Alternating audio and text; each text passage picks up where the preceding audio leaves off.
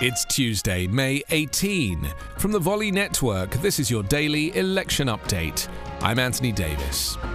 A Florida politician who emerged as a central figure in the Justice Department's sex trafficking investigation into Representative Matt Gaetz pleaded guilty on Monday to six federal charges and agreed to cooperate with prosecutors as part of a plea deal.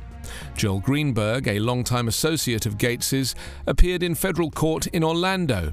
He pleaded guilty to six of the nearly three dozen charges he faced, including sex trafficking of a minor, and he admitted that he had paid at least one underage girl to have sex with him and other men.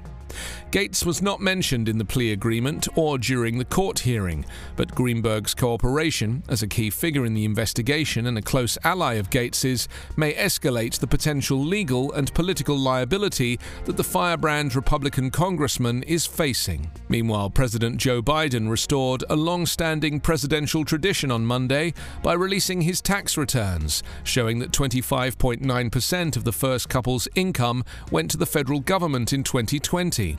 The average federal income tax rate is just over 14%.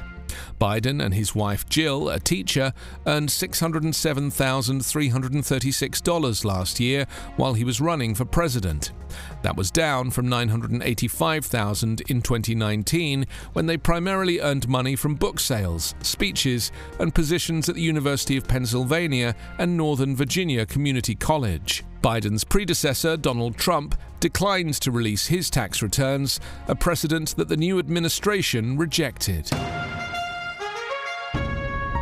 Your daily election update is part of the Volley Network. Find us online at electionupdatepodcast.com.